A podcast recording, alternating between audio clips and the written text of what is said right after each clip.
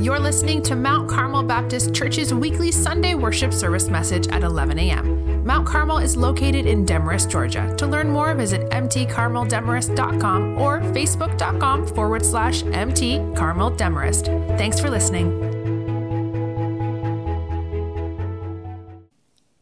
Exodus 24, verses 9 through 11. I want to preach to you this morning a message that I've entitled simply The Table the table. If God showed up right now, I'd give him a piece of my mind. I'd get in his face and I'd tell him. You can just imagine the rest. I'm not going to fill in that blank. Our hearts are ultimately longing to be satisfied with a face to face conversation with God on the famous Inside the Actors Studio, James Lipton always closed his questionnaire portion of the interview with this question If heaven exists, what would you like to hear God say at the pearly gates? And one of the most common act, uh, uh, answers given by the actors and actresses was simply, Come on in. Come on in. We long to have this face to face conversation with God. Some of us come with criticism and complaints, some of us come with gratitude and thanksgiving, some of us want to hear God give a reason for why the world is, and some of us just want to hear Him say, Well done. But all of us want that opportunity, I think, deep down in our hearts and our souls, to look at God and see Him face to face. And in Exodus chapter 24, we're introduced to a scene that nothing is approaching a parallel on all the pages of the rest of Scripture. See, in the book of Exodus, God has just delivered the people of Israel from slavery in Egypt through many awesome signs and wonders the 10 plagues, the parting of the Red Sea. And Exodus 19, God comes down on Mount Sinai and proposes a covenant with the people of Israel. God tells the people of Israel that He would bless their obedience to His commands, but that He would also punish them for their disobedience to His commands. This is all in Exodus 19. And the people heartily agreed. They say, All that you say, we will do. And they even repeat it. All that you say, we will do. And so they enter into a covenant with God. And after they respond to God's word, after He invites them to this close national relationship with Him, God manifested Himself on the summit of Mount Sinai and spoke to their go between, a man named Moses. And God charged Moses to go again and warn the people of Israel not to break through the base of the mountain to see the Lord, or they would die. Just listen to what Exodus 20, 18 through 19 says. Just listen to it. All the people, the nation of Israel, witnessed the thunder and lightning, the sound of the trumpet, and the mountain surrounded by smoke. And when the people saw it, they trembled and stood at a distance. And listen to what they told Moses You speak to us, Moses, and we will listen. But don't let God speak to us, or we will die. Imagine that having that kind of encounter with the living God. He manifests his visible presence on Sinai. He begins to speak out the Ten Commandments, the terms of their covenant. And after the people hear him speak, they go, We prefer to hear a preacher. Don't let him speak to us again, please. You go find out what he wants to say, and you relay that to us. Then we move to Exodus 24. Moses goes up to the mount and starts receiving the commands. And in Exodus 24, verse 1, you can look up there at the top. It says, Then God said to Moses, Go up to the Lord, that's Yahweh, the God of Israel, you and Aaron, Nadab, and Abihu, and 70 of the elders, and bow in worship at a distance. Still notice this.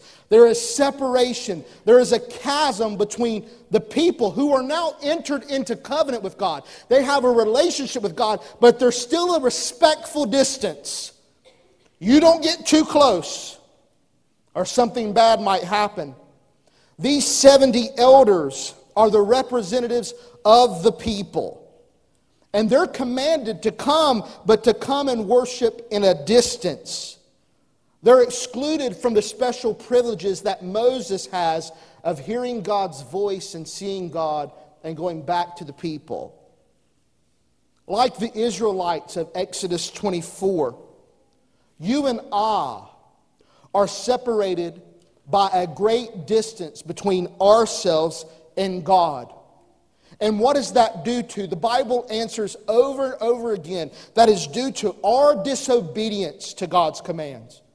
It's due to our sin that is separated and put distance between ourselves and God. God is a holy God. There is no one like him. He is absolutely morally perfect. And we, as his creatures who were once made in his image, are fallen and we've sinned against him over and over again. We continue to endorse our great grandfather's decision, Adam, back in the garden, to rebel against the living God. And you and I just can't haphazardly rush into the presence of God. And the, actually, the Ten Commandments help us see the great divide and the great distance between ourselves. Just listen to what the God of Israel told the people of Israel. Just listen to some of the commands. Remember, Exodus 20, verse 3 says, Do not have any other gods besides me. Now, we may not worship Baal or Molech or wooden or silver idols, but there's things in our own life that we put before God. God must come first. We must seek His righteousness and His kingdom, not just our selfish desires, whether good or bad. God's the prism by which we look at our lives. And so, as we seek other things other than God, that puts us at a distance from Him. In Exodus 20, verse 7, God says this Do not misuse the name of the Lord your God, because the Lord will not leave anyone unpunished who misuses his name. Do you see that even a simple neglect of how we honor God's sacred name with our tongue and our lips can put us under the condemnation just by a simple mishap with our lips. In Exodus 20, verse 12, God says, Honor your father and your mother so that you may have a long life in the land that your Lord your God is giving you. It should go without saying that the inverse must be true. That disobedience shortens the life. It's a part of God's intrinsic moral order in the world. He's established parents as an authority. And when we disobey our parents, God sees it as you're disobeying me. He gave you to them. And in Exodus 20, 16 through 17, God tells them, Do not give false testimony against your neighbor, don't lie. And then notice this do not covet, don't have an evil desire or a greed toward your neighbor's house your neighbor's wife, his male or female servant, his ox, his donkey, or anything that belongs to your neighbor. He says, just notice this in your heart. If you have an evil desire or a greedy desire for something that's not yours, that's not what I want for my people. It would be easy to go through all the Ten Commandments, and every single one of us, we would all see, especially the way Jesus applies them to our life that all of us are sinners separated from God, and we deserve the punishment of that covenant at Sinai.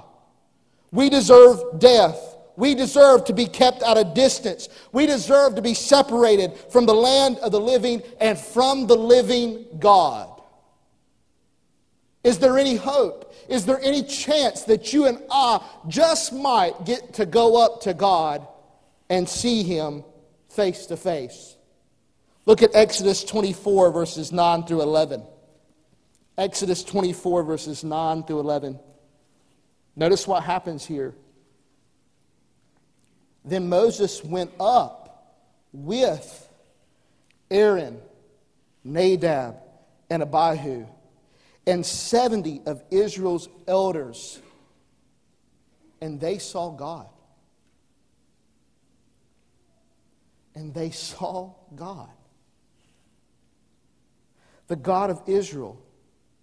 Beneath his feet was something like a pavement made of lapis lazuli, as clear as the sky itself. God did not harm him.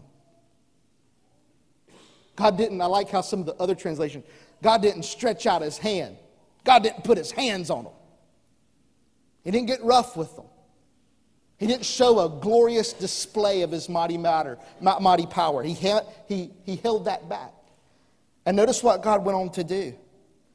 They saw him and they ate and drank with him. Now, can you catch this? Moments earlier, God tells them, stay at a distance. Don't you come close to me. I might have to put my hands on you. And then we get here into this text, and God says, Would you like anything to eat or drink? What's the change? What's the significance? First, I want to just look at this vision that they have of God. It says they saw God, not just Moses, not just Aaron, who would be the high priest, not just Aaron's sons, Nadab and Abihu, but these leaders, these representatives of Israel, the common man, so to speak, got to go up to the Mount of Sinai and see God. And I find it amazing that they were fascinated with what? The floor. They come back down, and all they could talk about is the floor. Now, three things must have happened. It's got to be one of these three. Either when they entered Sinai, they got around the crag of the mountain and they looked, they saw God high and lifted up. And that from all they could tell, to the best of their ability, is they walked under the floor or the footstool of God. And he says it was a tile floor. Could you imagine the explain? It was a tile floor made of blue sapphire that was brilliant and blue and clear as the sky. It sparkled like ice, and we could see God walking around. They looked up and saw him. Or they turned the crag of that mountain, and as soon as they got a glimpse of the glory of God, they hit their face. And they tried to lift their gaze and behold the glory. And all they could say is just, we looked at him, but we saw the floor. or maybe, just maybe, they did walk that corner, turn around that crag, and behold God. And they saw everything. And when they went to go relay it back to the people, they said, Look, hey, God is beyond telling, but we can tell you something about the floor. I want you to notice this. Either way, when we get a glimpse of God, people get real acquainted with the floor. They get on their hands and their feet. They come humbly. You can't just walk arrogantly into the presence of God. Even when He goes, tell them to come on up. Isn't that amazing? And I want you to think about it in terms of this today, ladies and gentlemen. God's provided a table for you and I today to eat and drink. And I want you to know we have access to this table, but we should we better do some evaluating of ourselves before we just rush into the presence of the Lord to eat and drink with them. I think one of the best things you and I can do is to be at the altar on our hands and knees going, God, you're God and I'm not. You're beyond telling. I can't even describe everything that you're worth and what all you've done to me. I'm a sinner. I'm a wretch. I'm a worm. But I know that you love me and you tell me to come on and we come on. But you notice the approach is humble. We come on the floor even when we're invited. But notice the privilege that he gives them. He doesn't put his hands on him. Even when they're groveling in the floor, eh, satisfied to be on the floor in the presence of God, God doesn't strike them dead. He could have done it. He could have made it torture. He could have tormented them. And instead, what does God do? He offers them a fellowship meal. Would you like anything to eat or drink? On the floor, there's that'd be nice. And instead of, of feeling the condemnation and the judgment, instead, what does God do? He doesn't kill them, He refreshes them. He gives them refreshment. Instead of just preserving their lives, he goes a step further and he renews their vigor and increases their joy. And I'm going to tell you this, church, He's going to do the same thing for us today. While we recognize our sin, ultimately, we're here to show we have the victory. We have a relationship with God. And this experience of coming to the table with God should increase our vigor, our spiritual vitality, and it should increase our joy that we're going to sit down in the presence of God. But why? Why could they do this? What happened from the beginning of cha- the chapter, or the beginning of Exodus, to make the difference in chapter 24, verses 9 through 11, that they would come so boldly to go see God? Can we read verses 3 through 8? Just look at this. This is what Moses came back, from, back down from the mountain to tell the people. Moses came and told the people all the commands of the Lord and all the ordinances. Then all the people responded with a single voice We will do everything that the Lord has commanded. And Moses wrote down all the words of the Lord. He rose early the next morning and set up an altar and 12 pillars for the 12 tribes of Israel at the base of the mountain. Then he sent out young Israelite men, and they offered burnt offerings and sacrificed bulls as fellowship offerings to the Lord. Moses took half the blood and set it in basins. The other half of the blood he splattered on the altar. He took the covenant scroll and read it aloud to the people. They responded, We will do and obey all that the Lord has commanded.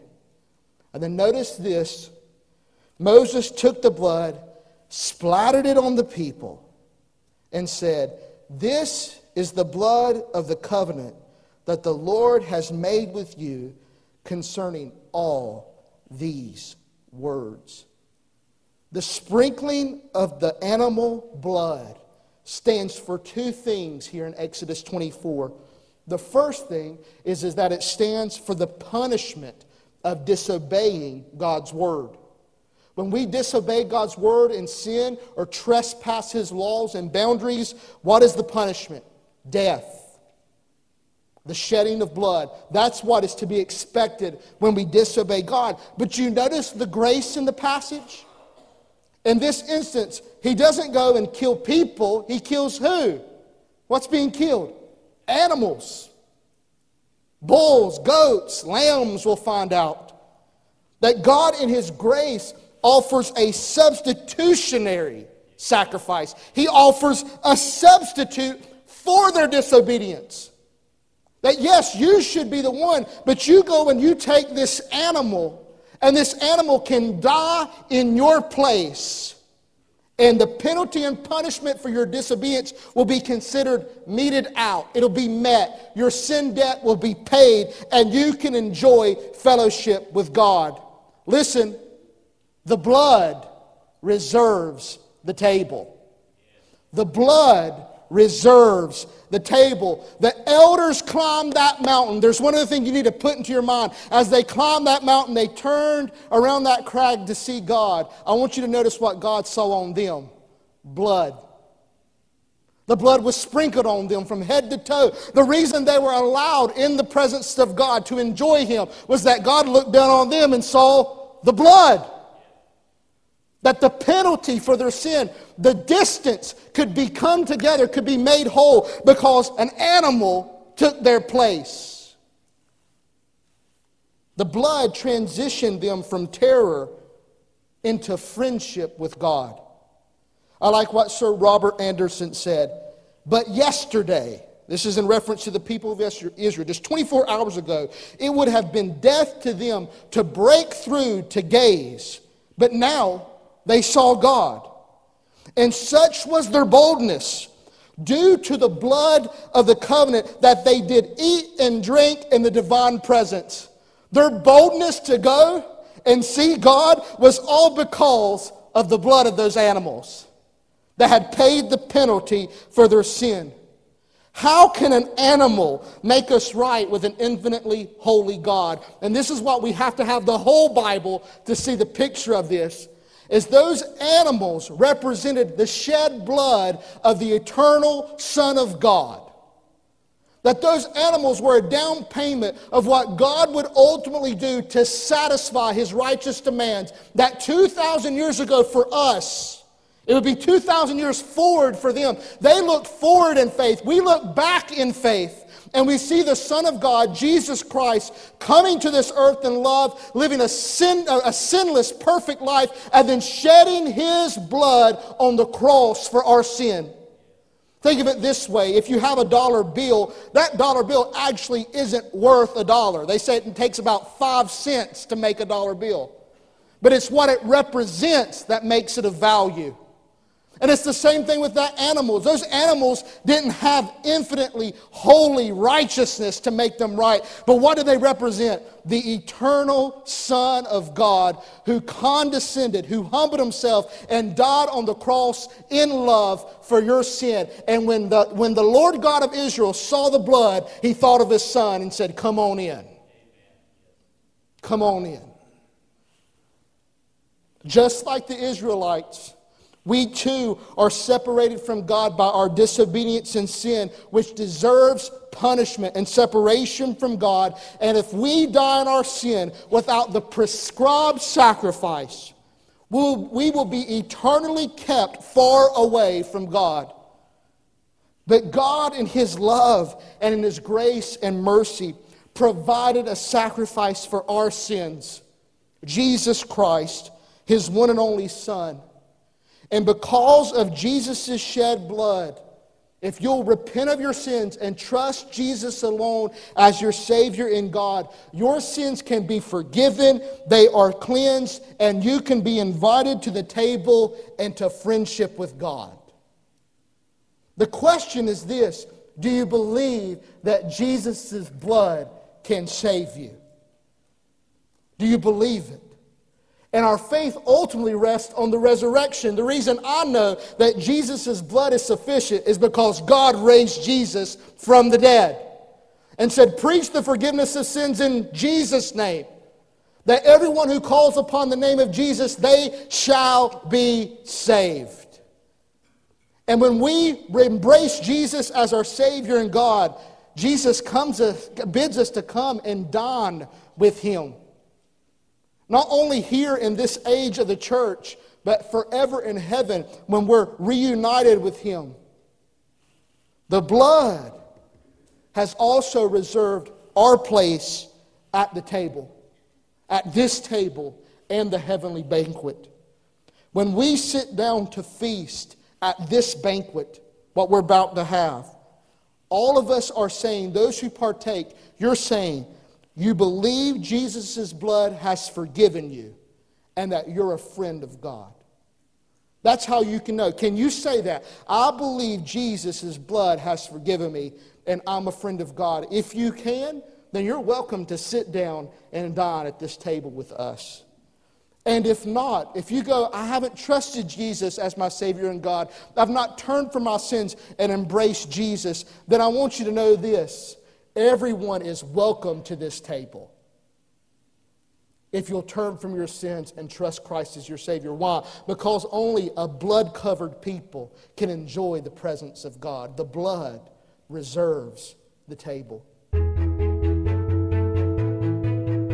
Thanks for listening to Mount Carmel Baptist Church's weekly Sunday worship service message. Mount Carmel is located in Demorest, Georgia. Please join us this Sunday at 11 a.m. To plan your visit, go to mtcarmeldemarest.com.